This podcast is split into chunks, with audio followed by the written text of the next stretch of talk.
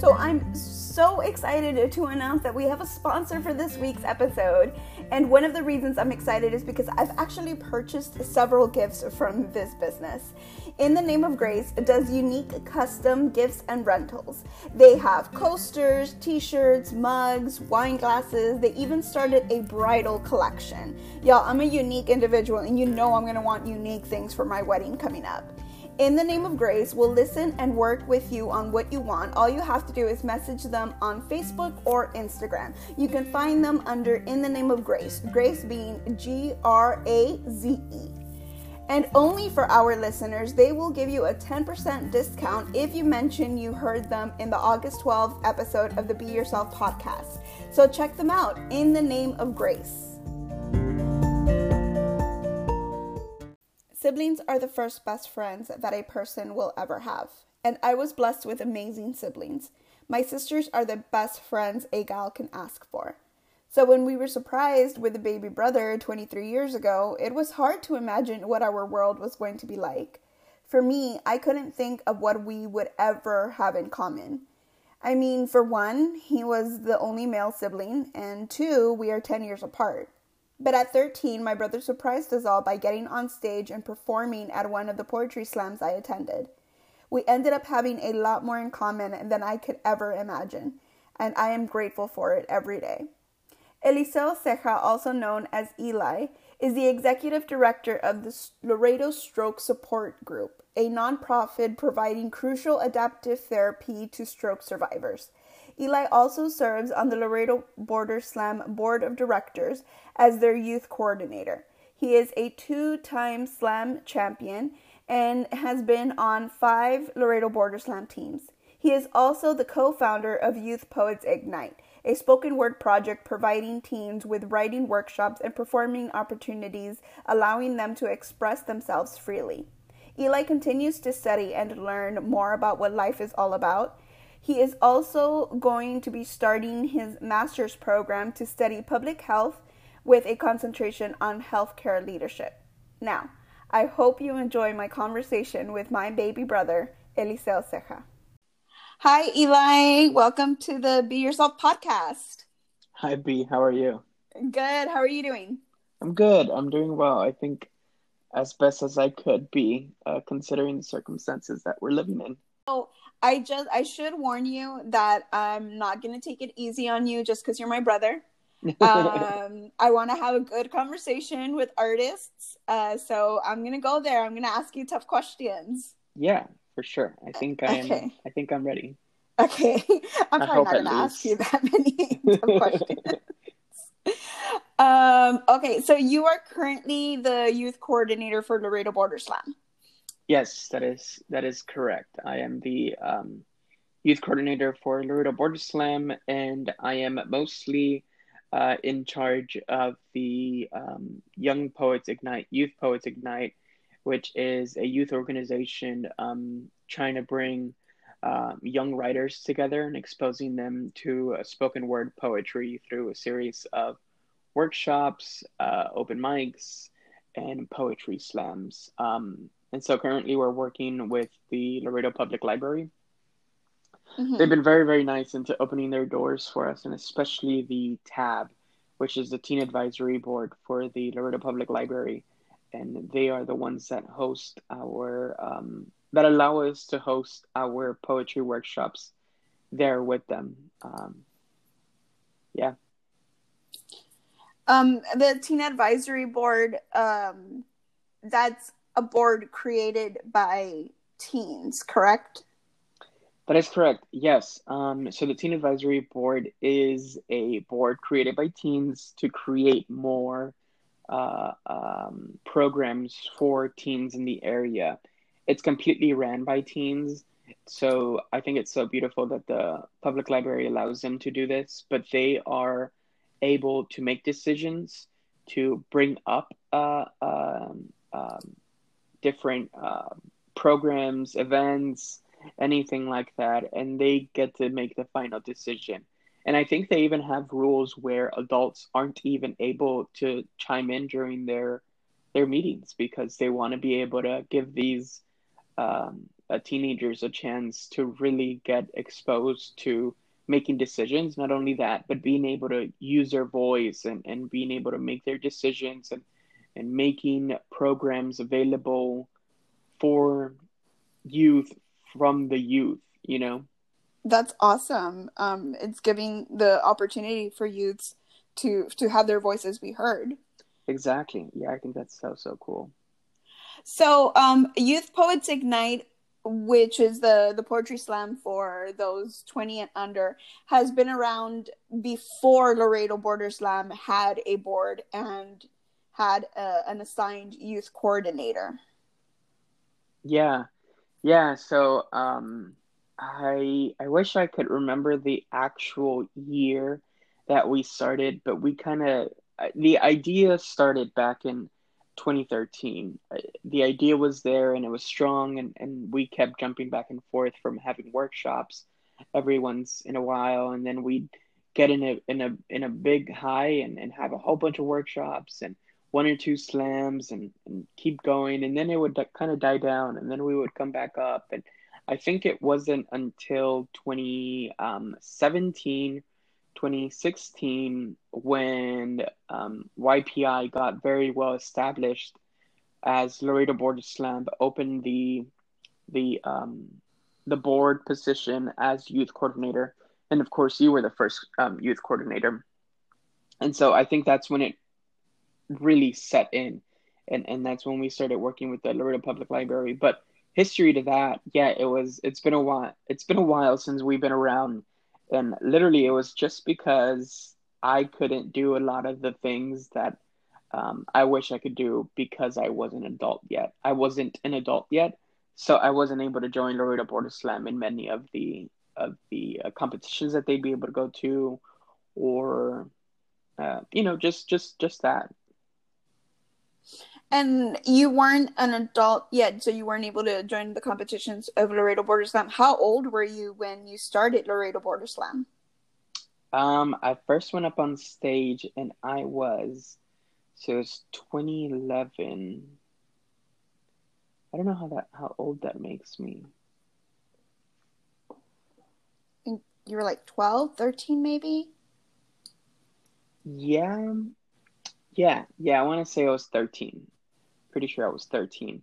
So I went up on stage for the first time when I was when I was 13, and um, ever since then I just kind of fell in love with it, and I, I wanted to keep doing it. But I also knew that there was a movement for young kids to be able to do this in a in within their level and be able to get experiences with their peers. And so I just I fell in love with that idea. I first knew um, youth poetry existed when I was um, exposed to obviously YouTube videos, and I found uh, BNV, which is Brave New Voices, a um, an international competition um, put together for the youth, and, and it's a big poetry slam uh, uh, event put together each year. It's in different towns around the U.S., and I just I was just in awe by by what was going on, and especially the community that existed it was just so different from the community within the adult um, uh, uh, peeps because it was just far much more inviting. Not to say the adults aren't inviting, but you know, it was far much more inviting and, and just everybody wanted to give the youth an opportunity for their voices to be heard. And I just thought that was amazing. And so that's when I first started wanting to create a youth movement here in Laredo for the youth to have their voices be heard exactly, through yeah. slam poetry. Mm-hmm. So I remember um, back when you got started. So if this was 2011, it was uh, when you because you're 20, you're 22, 23. I'm you're 23, 23 now. now. Big yikes. So yeah, so you were around 12. Uh, so uh, around 12, 13 um, I remember making a deal with our mom and basically telling her, let me take him to slam with the agreement that you would wake up every morning at 7 a.m. to get ready for school. And there would be some nights that you would go to slam and there would be some nights that you wouldn't go to slam because you weren't waking up early to go to school. um, uh, but I can't seem to remember why. Like, how did it all get started? Uh, so, what drew you to to poetry? Well, I mean, obviously the answer is you. That's without a doubt. I I first saw you perform um, back when you were having a festival at um, Theo Hut, I think. Um, that's the first time I ever saw you perform, and I was like, wow, that's crazy cool. But I think before that, I had been doing UIL po- prose and poetry. Mm-hmm. So I knew this kind of performance poetry existed, but when I first saw you and you kind of got off the stage, and we had already talked about me doing UIL prose and poetry. You got off the stage, and I remember asking you, like, oh, what was that? like, oh, where did that even come from? And and then after that, I think it was just like the the following year, um, Chibi started Laredo Border Slam, and and you started going, and then um, you started performing, and I would go, and then uh, out of town poets started coming. I remember we had um, three out of town poets from Austin come down, and that's when I was really like, wow, this is so cool. And then Big Poppa E um, came down, and I was like, okay, this is really cool. And and then I I just got the courage to write something and, and went up there and, and performed it myself. So I think it was just the the exposure that I had that really got me and, and, and I knew that that's what I wanted to do. Um, do you remember your first time going on stage? I am trying to forget it as much as I can. Why? it was terrible. I mean, I was, mind you, I was 13. Of course, it was going to be uh, terrible. I I still can't even go back to that video, and I just, I mean, okay. So to begin with, obviously, I hadn't gone through puberty, so my voice is just so cringy to to listen to to begin with. And then after that, I could have sworn that I was in love and knew exactly what being heartbroken was. And so that was my first poem. I was being uh, heartbroken even, at 13. I don't even know what to say. yes, I remember it, but I wish to forget it. what was your life before poetry? Um, it was me trying to prove that I was uh, um,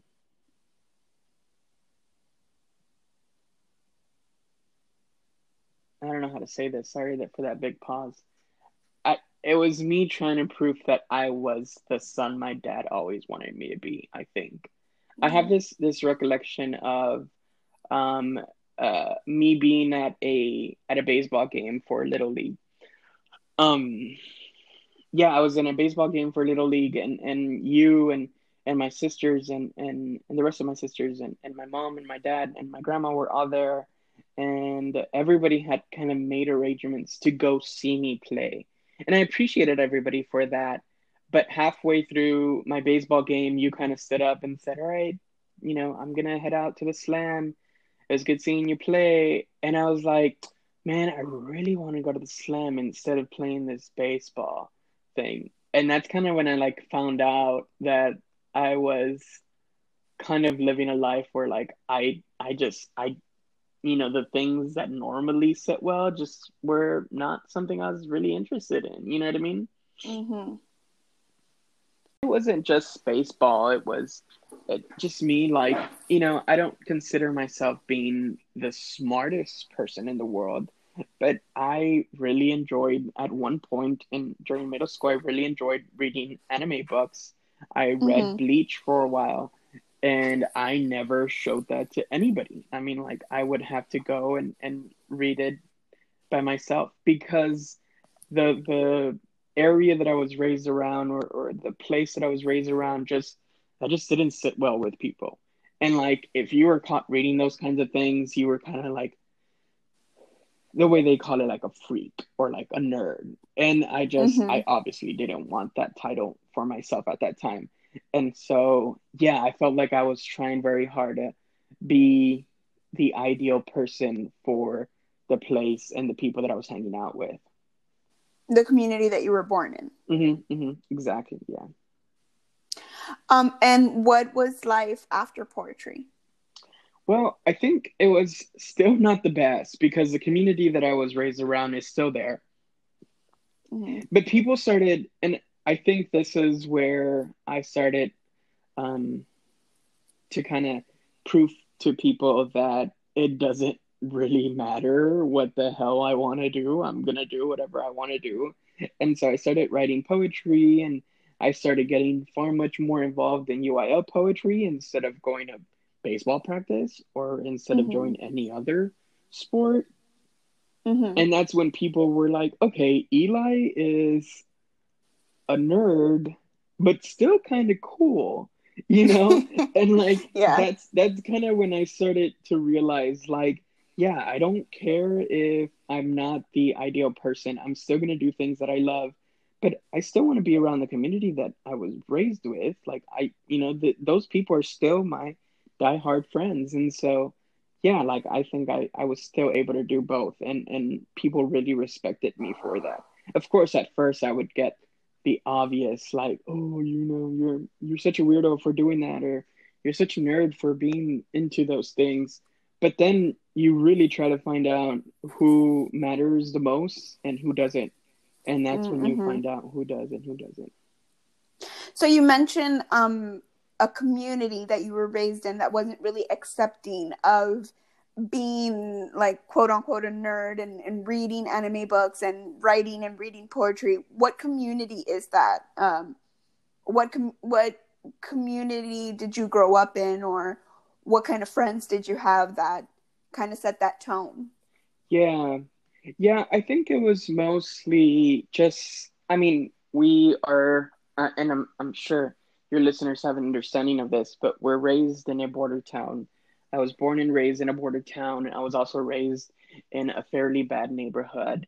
And so uh, people raised around me were just kind of very machistas and and some didn't even have a father figure so they had to become a father figure to their home at a very very very young age and it was just mm-hmm. kind of that like it was just like bro we have to grind uh, we don't have time to read books and so it was very like either i jump with them and go and, and play basketball or play football hoping that maybe one day they go to the pros and be able to pay off their their parents debt you know and that's very far-fetched mm-hmm. but it was either that or I choose my own road and read books and have other things that interest me. And of mm-hmm. course, you know, my parents still had struggle, but I'm very, very thankful that we did not have the kind of struggle that they did. Mm-hmm. And I would and see I'm, that a lot. Because I, I know that, I mean, like, obviously we were raised in the same high, uh, household, um, but I think your struggle was probably a lot different than mine. Mm-hmm. Um, not only because I'm so much older than you, and you know it was I, I was doing my own thing, um, but because of the community that we were raised in, and because you were the only male in our family, you you were the only boy in our family, um, and on top of that, you were also diagnosed at a very young age with a heart disease. Mm-hmm.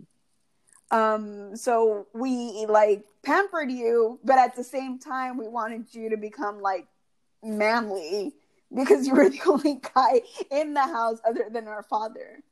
Yeah. Yeah, and I think that was always so interesting because you you guys kind of wanted me to be out and, and go out and play but also when i would go out and play you'd be like no don't do this because you have to take care of yourself. So it was always very like so what do you want from me? You know? Uh-huh, um, yeah. but it was also a struggle within myself to find out what i wanted. Like you know i really enjoyed hanging out with my friends but also a big part of me kind of would have rather not and would have rather stay inside and enjoy time by myself. You know what I mean? Mm-hmm. I know that may so sound a little melodramatic, but I just I didn't I didn't really enjoy being out and doing all these things. The memories that I created were beyond awesome. But it just, I don't know. It was just different for me. I don't know if that makes sense, and I'm sorry if I'm just. It does because at the same time, what you said right now was very interesting for you to say that you know we kind of wanted you to go out and play, but at the same time we were very protective. So it was like from your end, it was like, what do you want from me? And then you started asking yourself, okay, what do I want for myself? Mm-hmm. Mm-hmm. So so that that makes sense that you stopped asking what it is that your family wanted from you or what your your peers wanted from you, but what you wanted from yourself. Yeah, and I think it, it's it's funny because that's kind of the mentality that I had then, but throughout the years, I still struggled with wanting something and not doing it because I was afraid that I wasn't going to get accepted. And would you say that poetry was kind of like that big revelation of like, it really doesn't matter what I end up choosing, I am going to have people that are going to support me? Yeah, yeah, I really do think so. I really do think so because, you know, shortly after I joined the the poetry scene, I was able to join the community.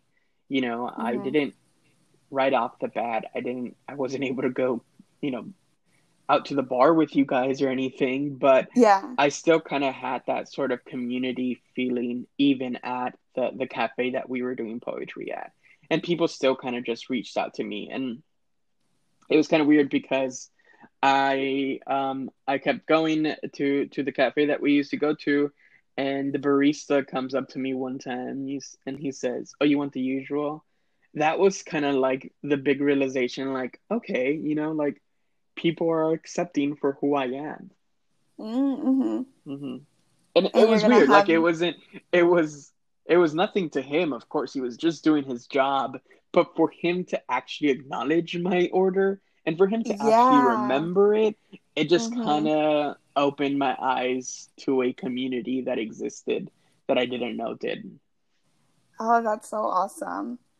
Um, that something as simple as that could really show you that there is a community out there for you. Mm-hmm. And no matter how scared you are that there won't be one, there is one out there for you. Yeah, exactly. That's awesome. Um do you have a poem that you could share with us?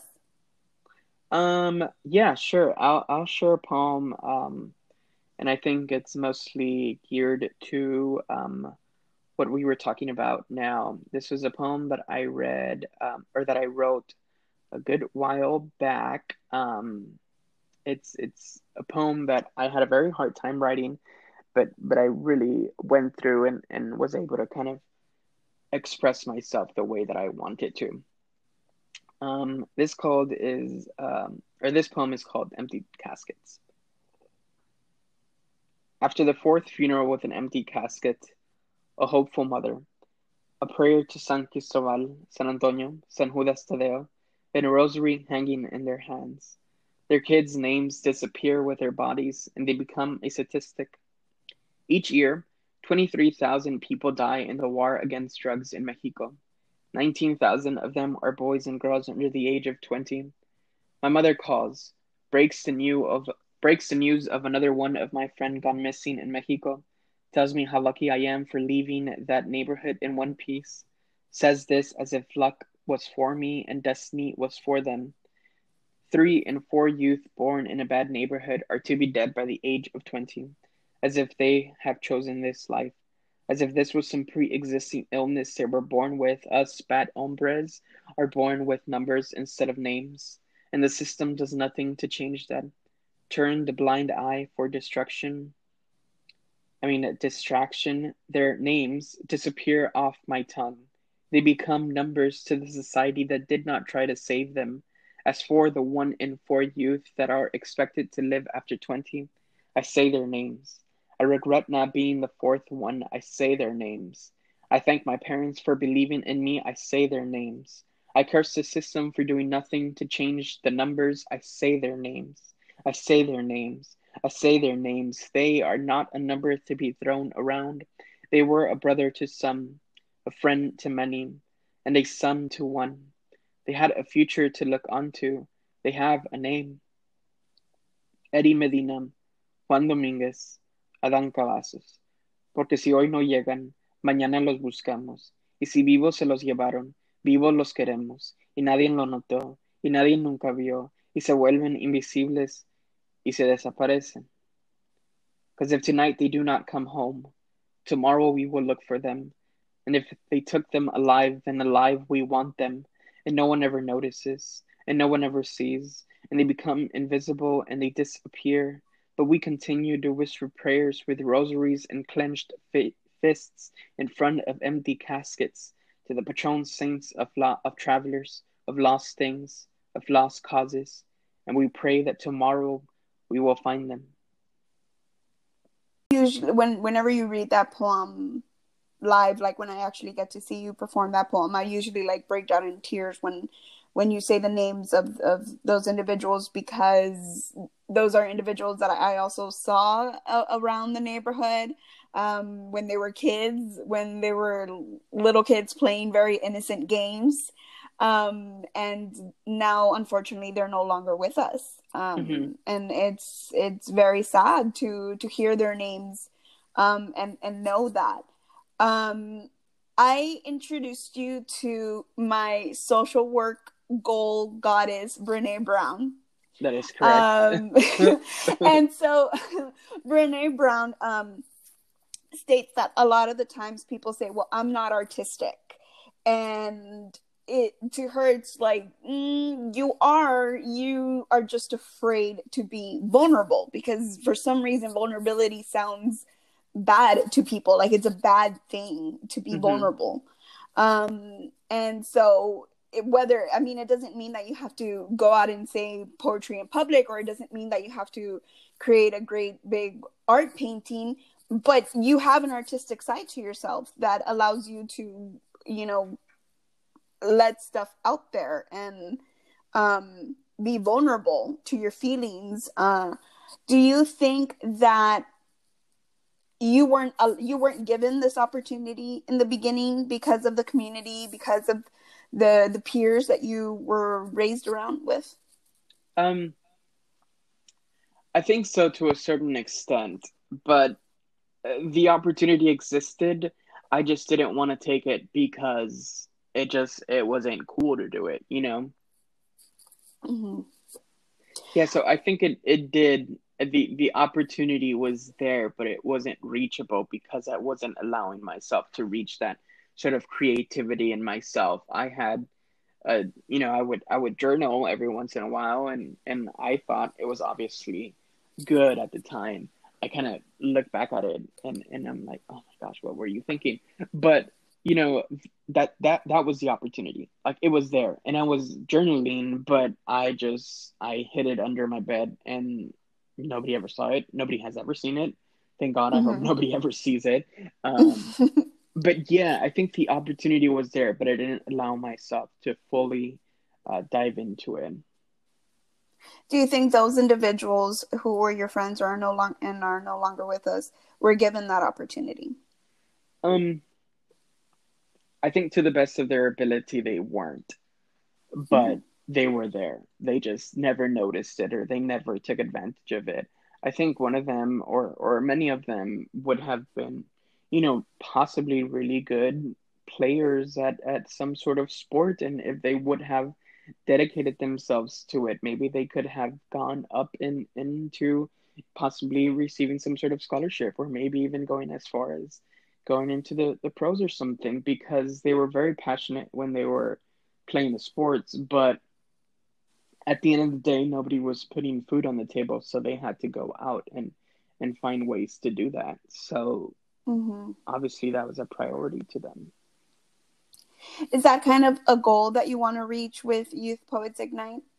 Oh, that's without a doubt. Yeah, I think it just I you know, and, and nothing against the town that I live in. I think it's a beautiful town and there's plenty of opportunities, but I don't think there's enough for young individuals.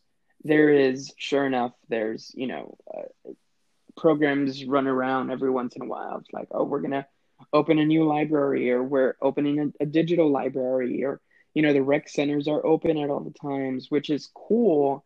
But where are the actual programs? You know, like are you guys actually reaching out to the kids? are you allowing the kids to to to talk and and show what they're thinking express themselves the way they want to be expressed be heard the way they want to be heard. And that's kind of what i'm shooting for is allowing them to be able to have a voice at the end of the day. You know a lot of these kids that are joining um, a YPI are very smart kids and they know what the hell is going on in the world and they do not like it and they want to be heard about that. Because especially because this is their history you know mm-hmm. we are preparing their history and they don't like the route it's going so they want to be able to ex- express themselves and tell us the way that you are governing the way that you are allowing us to do things is not right. Mm-hmm. And and that's what I want to be able to do with YPI. I want them to be be able to have that opportunity to tell us what they are thinking and and how they want to shape history mm-hmm. or how we can shape history for them mm-hmm. because they have a voice and exactly. a lot of the times we choose not to listen yeah yeah do you um with as far as masculinity goes, um was it hard being a heterosexual Hispanic male in poetry? Um I don't think so. I don't think so for me, but for other people it could be because a lot of people just don't know how to stay in their lane. Mm-hmm. You know, I I was having a conversation a while back um and we were talking about about just staying in your lane and talking about things that pertain to you. Don't try to talk about things that just don't go with you or you don't know their experience. And so, you know, me as a heterosexual man, I would talk about my struggles. Obviously, my struggles are nowhere near to other people's struggles, but I would stay in my lane. You know, I would speak about things like the poem I just read or about depression, how heavy it was for me at times, or, you know, things that I have gone through being a Mexican man in the States. Those are the mm-hmm. type of topics that I wish to talk about because they are things that I knew. And so, you know, if you kind of just stay in your lane and you talk about things that you know and respect others and their thoughts and, and their poetry, I wouldn't see why you would have any sort of problem. That, that's you know I've never had problem a problem being heterosexual mm-hmm. Hispanic man in the poetry community mm-hmm. because I knew how to stay in my lane, if you will. And you knew how to speak your your own truth. I think that's the important thing is knowing what your truth is and and talking about that specific as well as I would. Have you always to. known how to speak your truth? No, I think I think from time to time when I was very very young, I wanted to write things about maybe that that just weren't pertaining to me. Like I once wrote a poem about uh, my friend getting bullied, and and I wrote a poem about how bullying could potentially drive her to committing suicide. And kind of just stepping back after a year or two after writing that poem, I was just kind of like, okay, I appreciate you bringing the awareness, but you don't know half of the things that she may have been going through. Mm-hmm. So just don't speak about it, you know? Mm-hmm. Yeah, because speaking your truth could be very hard for people. And I think maybe sometimes they hide behind the awareness poetry.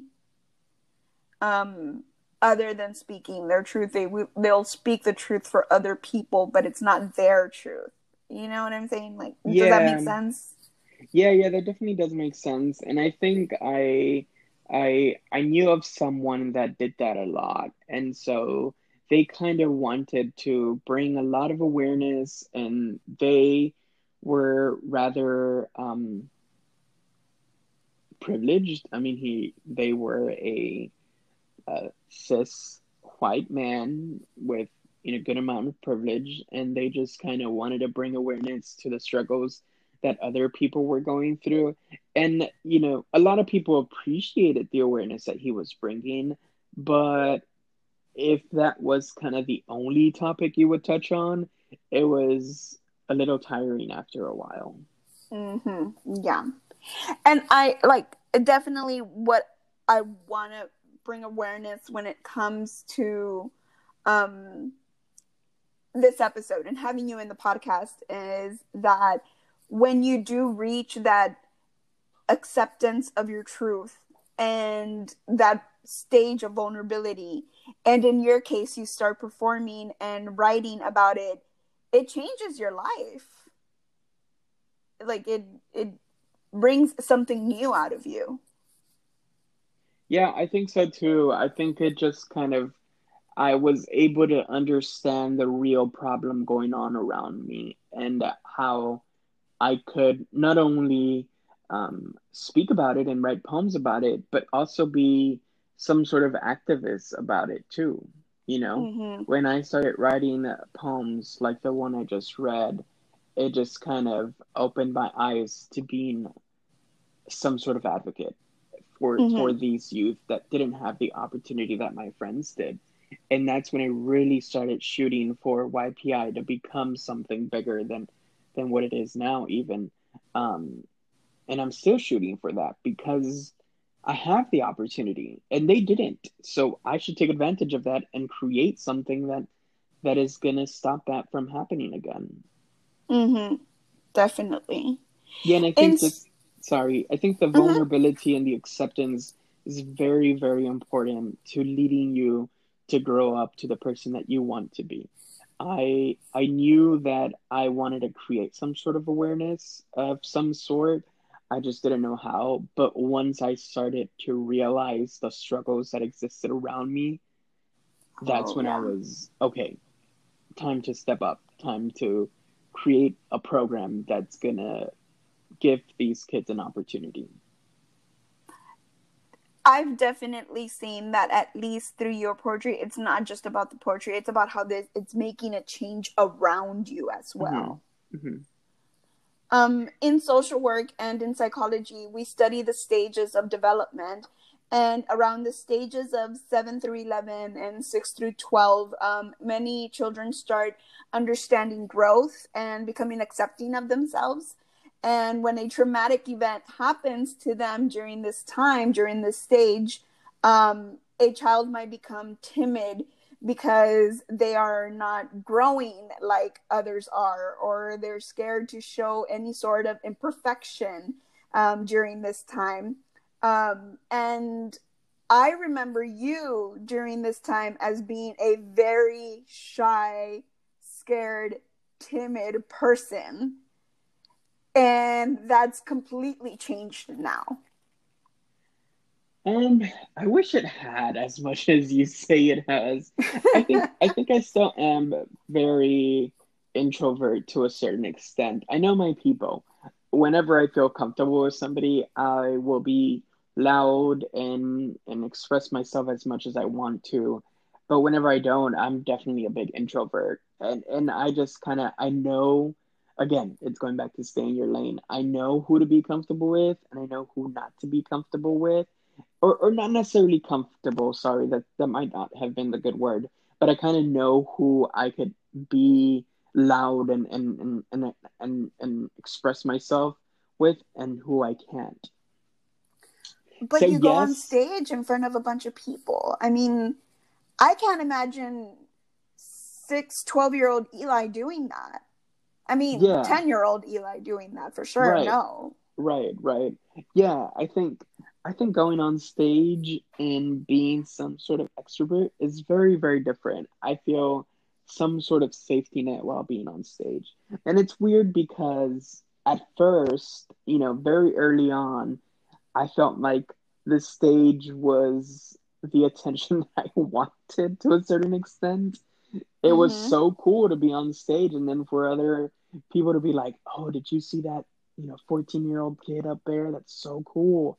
he's such a vulnerable person for being up there and speaking about these things and that just kind of like fed me and and i felt good and and and and and that leads me to you know another conversation for another time but that kind of led me to this whole writing poetry for the points and writing poetry for the attention which was not the best time of my of my poetry career but I mean, speaking from personal experience, we go through that. We do.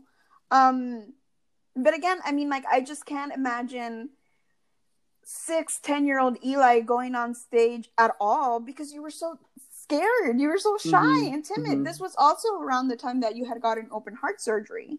Right, right. And again, like I was mentioning, like, you know, during these stages, you feel like if I'm not growing like the people around me are growing, then I need to kind of step out of the step out of the attention. I don't want the attention on me because I'm this person that's not growing as the people around me are growing. Yeah, yeah, I definitely do see that. I was very, very scared for a lot of things, as I still am. Um, but yeah, I think just being introduced to poetry and spoken word uh, poetry in specific allowed me to step out of my bubble a little and, and mm-hmm. really make my myself be heard and, and make others understand the world that I lived in. So you you went from this person that didn't want the attention to this person that got on stage and got the attention. What drove you or what drove that confidence to getting on stage? I think the attention that I would get. And I feel I feel so weird using the word attention because it just kind of makes me feel weird about about getting the attention or using that word. But just you know, at the end of the day, people come up to you and, and tell you, hey, that poem was really good, or hey, you know, I really felt that poem, or hey, how old are you and why are you writing like that? That kind of like drove me to want to to write more and and read more so more people could be aware that this that this was going on. So you know at, as a very young kid i started getting uh, people asking me those things and then they would kind of add me and say you know my daughter i think would really benefit from this. I know she writes but she would never get on stage and then they would kind of add me on facebook and they would follow me and, and, and the way that i was growing within poetry. And they just kind of showed that to their to their sons and daughters and showed them hey look you should try doing this. I don't know if any of them ended up joining us at the end of the day but mm-hmm. just knowing that i was able to do that made me want to do it more if that makes sense um and where did that confidence lead you to other than getting on stage? Um, it led me to um a, a very different career. I think it led me to uh me getting into the communications um uh world. And I joined um well first of all I think I think backtrack a little bit. When I was very very young it kind of led me to want to be more out there and so you know, I started joining student council and, and I became very involved. I became student body president for my middle school. I like, you know, won most friendliest and stuff like that. And that just kind of like, it made me open myself um, to a certain extent. And then after that, at, when I joined, um, or when I went into high school, I joined a magnet school called uh, Vidal M. Treviño School of Communications and Fine Arts, and I joined the communications department in their radio and TV program. And fast forward my four years, I'm doing radio and TV. Um, my senior year, I we have a big event for all of the students, and I had been so focused in radio, and that's kind of where I'm saying that that confidence led me to want to do radio and TV. I was focused on radio, and shortly after, I got a a job at the at a at a local radio station, and I worked there for I want to say it was two to three years, and then after that, throughout college, I worked there in the summers. So it it kind of drove my confidence pretty high enough to to speak to millions of people on the radio. Wow. And then after that, you joined um, the School of Communications. Well, yeah. So, I mean, yes, right. So after the poetry, I joined the School of Communications, and then I joined the radio station, and I was doing radio for for two to three years. And when you were doing radio, that's a See, you went from not wanting any attention to doing radio. yeah, exactly. That's what I think is so crazy, and it was all driven by poetry. Yeah, yeah, that's without doubt. Um, and then you went to college. Yes, that is correct. I um, I did uh, a year here in my hometown. Um, went to the university here in my hometown, and then after that, I transferred um, to Texas State University in San Marcos. Um, it's so weird saying San Marcos. It, everybody just says it, but you know, I, I can roll my tongues pretty well. Texas State University in San Marcos. Um, and I majored in public relations and Spanish while I was there. Um, while you were at San Marcos, did you continue doing poetry? Yeah, actually, I was. Um, yeah, I was kind of in the down low for a little bit. I think my first year, I just kind of wanted to get well acquainted with being there and and being a full time student. Um, and then after that, um, an individual came to the same town that I was in um, and was also very expressive with wanting to do poetry, and we kind of communicated about that, and we started a uh, a spoken word uh, poetry uh, organization at the university, and and yeah, so I was still um, fairly involved, not as much as I I wish I I could have been, but I I you know after we started that organization at Texas State. Uh, uh, we went full on. We we started having workshops. We started having poetry slams. Um, we would get people from out of town coming down to to San Marcos. And, and mind you, San Marcos is such a beautiful town because it's so close to Austin and it's also very close, fairly close to San Antonio. So it's so easy for poets from those two towns to come into San Marcos. And mm-hmm. we also didn't have that many poets, competitive poets coming in. So it was a good practice for these competitive poets from Austin and San Antonio to come practice at our slam to be able to get mm-hmm. better to go to their big time uh, uh, poetry slams. So yeah, um, still fairly involved. Started an organization, so I think that makes me involved enough, or as much as I could have been. um, and then you you came home and got back into Laredo Border Slam and are currently like the youth coordinator. Yeah, that's correct. I did um, three years in San Marcos. I um, I started the organization there. Things happen. Organization is no longer acting. Um, came back to uh, Laredo, and I think I, I really want to say it was like, yeah, because it was August. I think I may be. I I want to say it was around um, six months after I got back, I joined the LBS board and I became their youth coordinator. How was it coming back home? It was weird. A big part of me wanted to come home because people that I loved the most were here, but the freedom and, and the abilities that I had being away from home were so, so nice. And I missed mm-hmm. that. But I also missed the people that I loved more. So that's kind of what drove me back home. Love definitely comes full circle. Mm-hmm. Yep. Do you have another poem that you could share with us? Sure. Yeah. Yeah, I'll read a poem that I read or that I wrote um, during my college years, and and I'm, I'm you know this kind of does come full circle. But when I was here in town, I was writing poetry like the one that I read before and things that I kind of knew um, that I was raised around and, and things that really spoke to me. And then once I left to college, I was exposed to a very different world. And so I started writing poems like this. So this one is called English as a Second Language. English as a Second Language.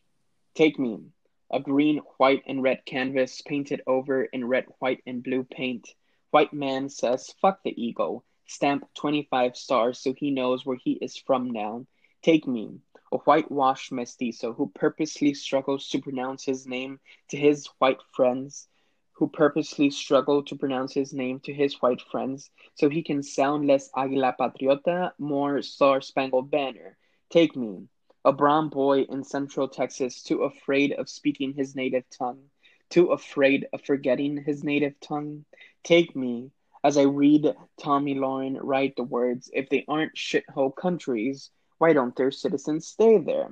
And so I think, if Christian civilization was so wonderful, why were its inhabitants leaving, sending all of its white boys and girls to a country that wasn't theirs to begin with?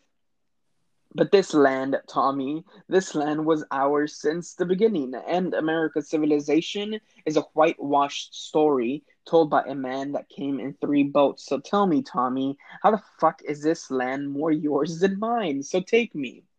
A Spanish speaking boy in a school system telling him telling him to forget the only language he has ever known to speak, learn an entire language in a semester. White white, white teacher says should have known this is the only language we speak around here, boy.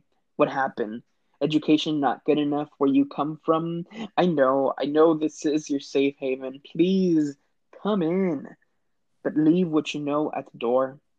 To be a Mexican boy in the States is to forget everything about the motherland. Disappoint your abuela as you forget to pronounce Spanish words. Forget the sensation of R's rolling in your tongue. It is to be a bad hombre to a white man that has never known oppression. It is to be told to go back to where you came from. It is seeing frat boys drinking a lot of beer while whitewashing Cinco de Mayo. Side note, the only people that celebrate Cinco de Mayo is fucking white people tell me why to be a Mexican boy in the US is knowing that a traffic stop could be far much more than that. It is knowing that you made it out of the war in one piece. It is knowing that people are still dying in the motherland. It is being privileged with opportunities your primos never had. And so, as a brown boy in a Mexican, as a brown Mexican boy in a country that constantly tries to silence his tongue. I say, as a great Mexican proverb said, los quisieron enterrar sin saber que éramos semillas. Thank you. When you went um to college, did you I well, at least as your sister I could say that I feel like you gained a lot more pride in your heritage and your culture. Yeah, yeah, I certainly did. Um, I was raised in Laredo, Texas, obviously. Um, and so I, I want to say the percentage is something like 98% of citizens or, or residents here are of Hispanic heritage. And so I mm-hmm. wasn't exposed to very much aside from the Hispanic heritage. And so when I left, I knew that we weren't the only ones out there. um, and and and I knew the the struggle of what it was like to be a brown boy outside of Laredo, and it was interesting. It was weird. It was knowing that people kind of look at you differently for absolutely no reason, or you know, as I was as as it happened to me once, I was in my um, philosophy class in my philosophy lab and and the TA, uh, the teacher assistant, uh, is talking about something to do with with um, different races, and he turns to me and he says, "Why don't we have Senor Eliseo give us the um, Hispanic side of this?" And that was so weird and so so so crazy to me. It was just it was it was I mean, just mind blowing that people even thought like that. Like, what? I just, I don't know. And that's kind of when I started thinking, okay, you know, I should be proud from where I came from. And you know, when when you get exposed to this, at first you're kind of ashamed because they make you feel ashamed.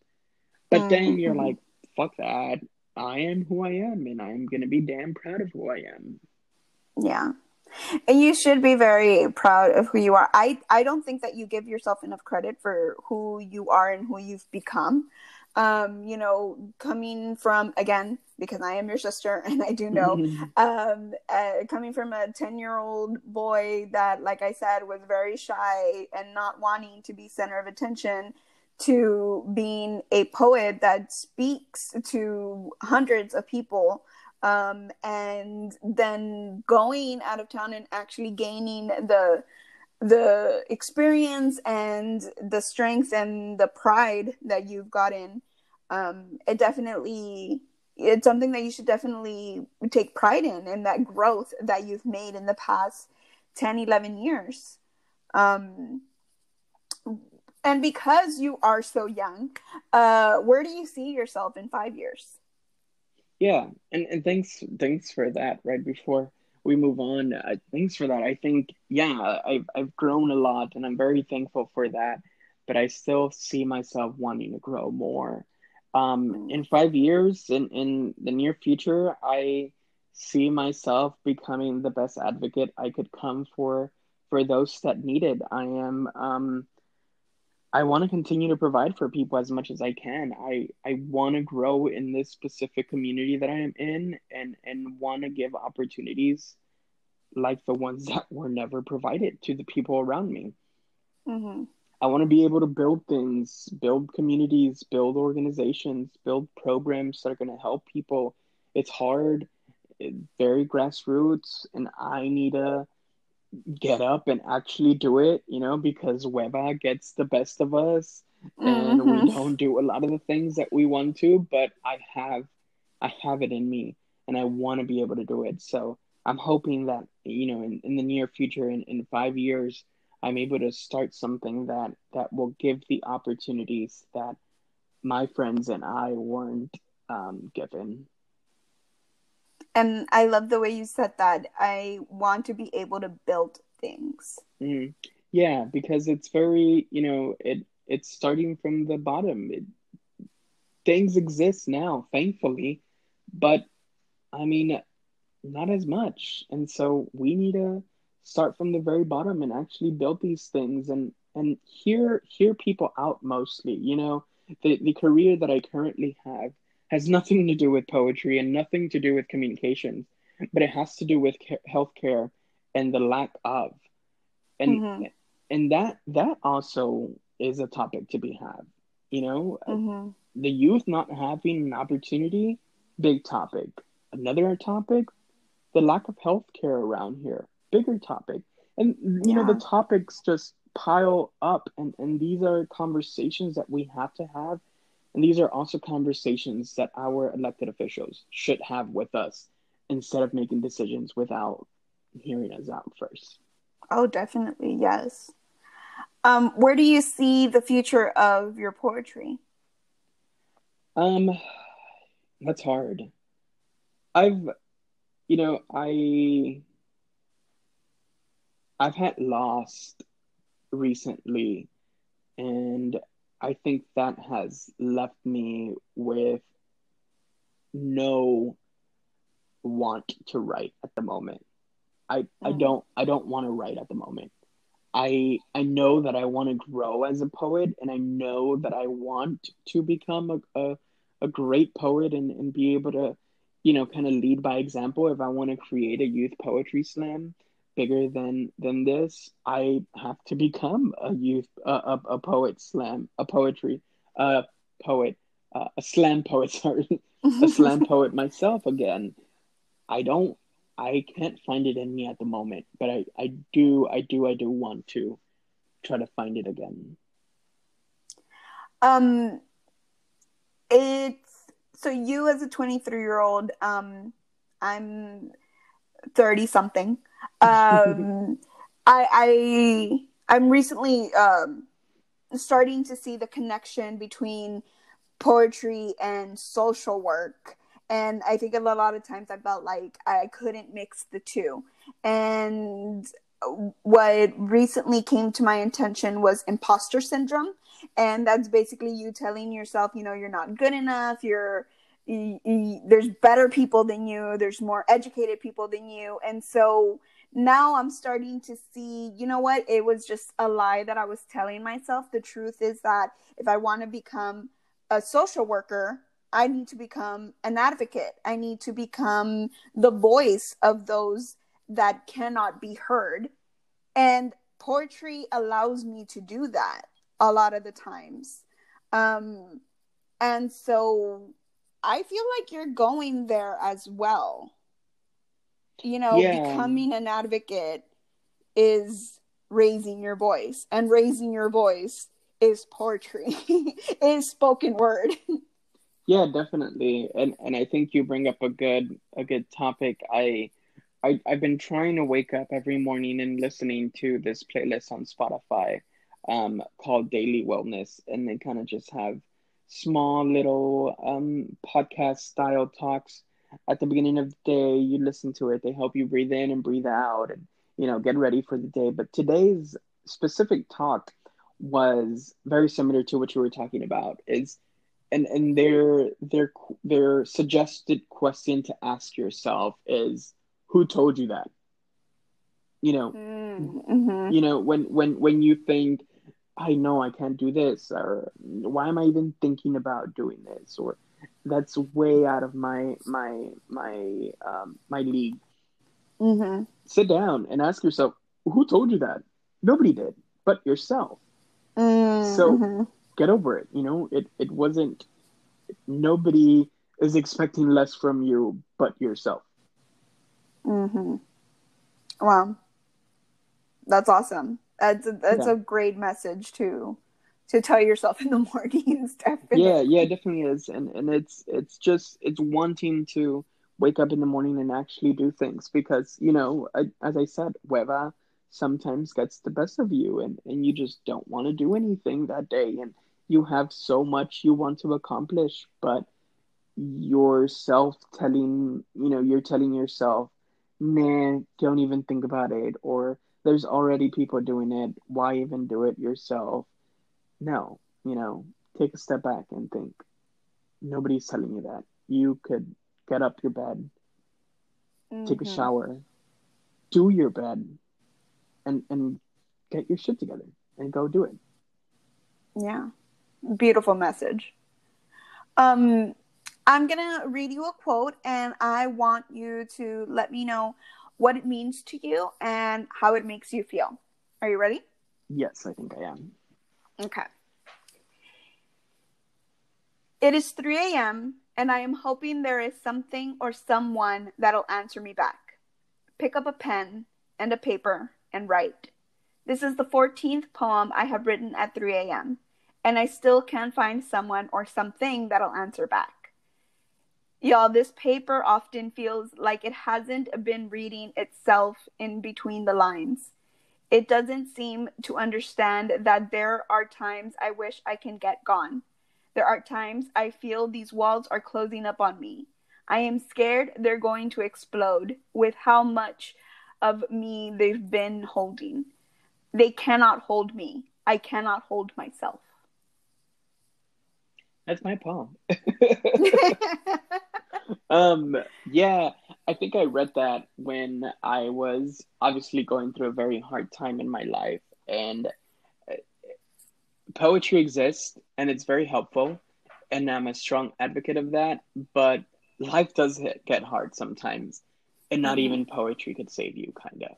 And that Ooh. was just kind of mm-hmm. that was that was that time of my life where it was very very very hard for me i was you know going through it and i tried writing about it but even that didn't help and and so that was just me trying to say like look it's so damn hard that not even this is working i go on mm. uh, you mm. know further further through a poem on how i was able to get out of it and and it was it was kind of going back to what we were talking about two seconds ago it's just accepting the space that i am taking up and saying this is me.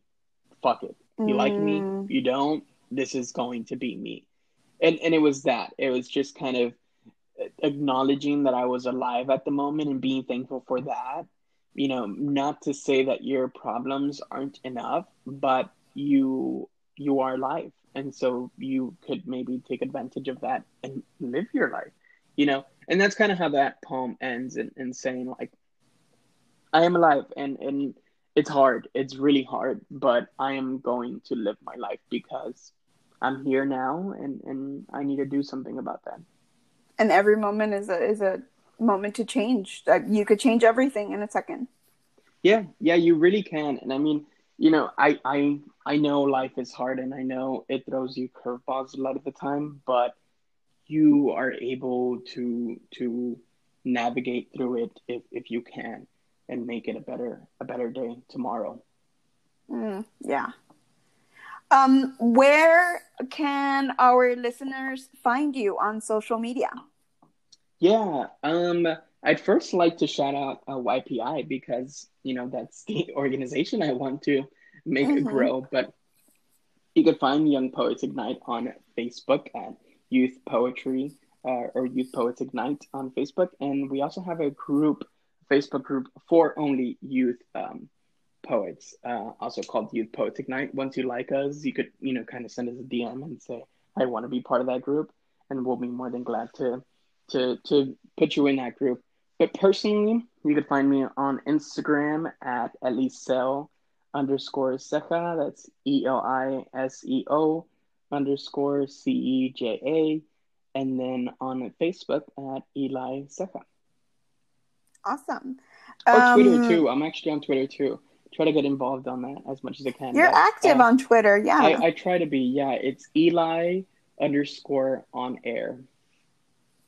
Awesome.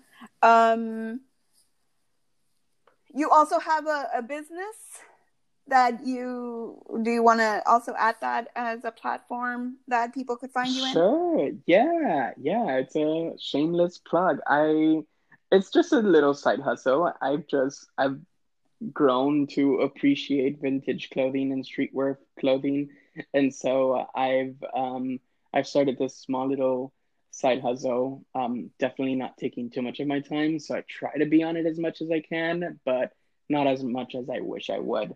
Um, and that's at um, Spotlight uh, Finds on Instagram. You could find me on Instagram at spotlight finds.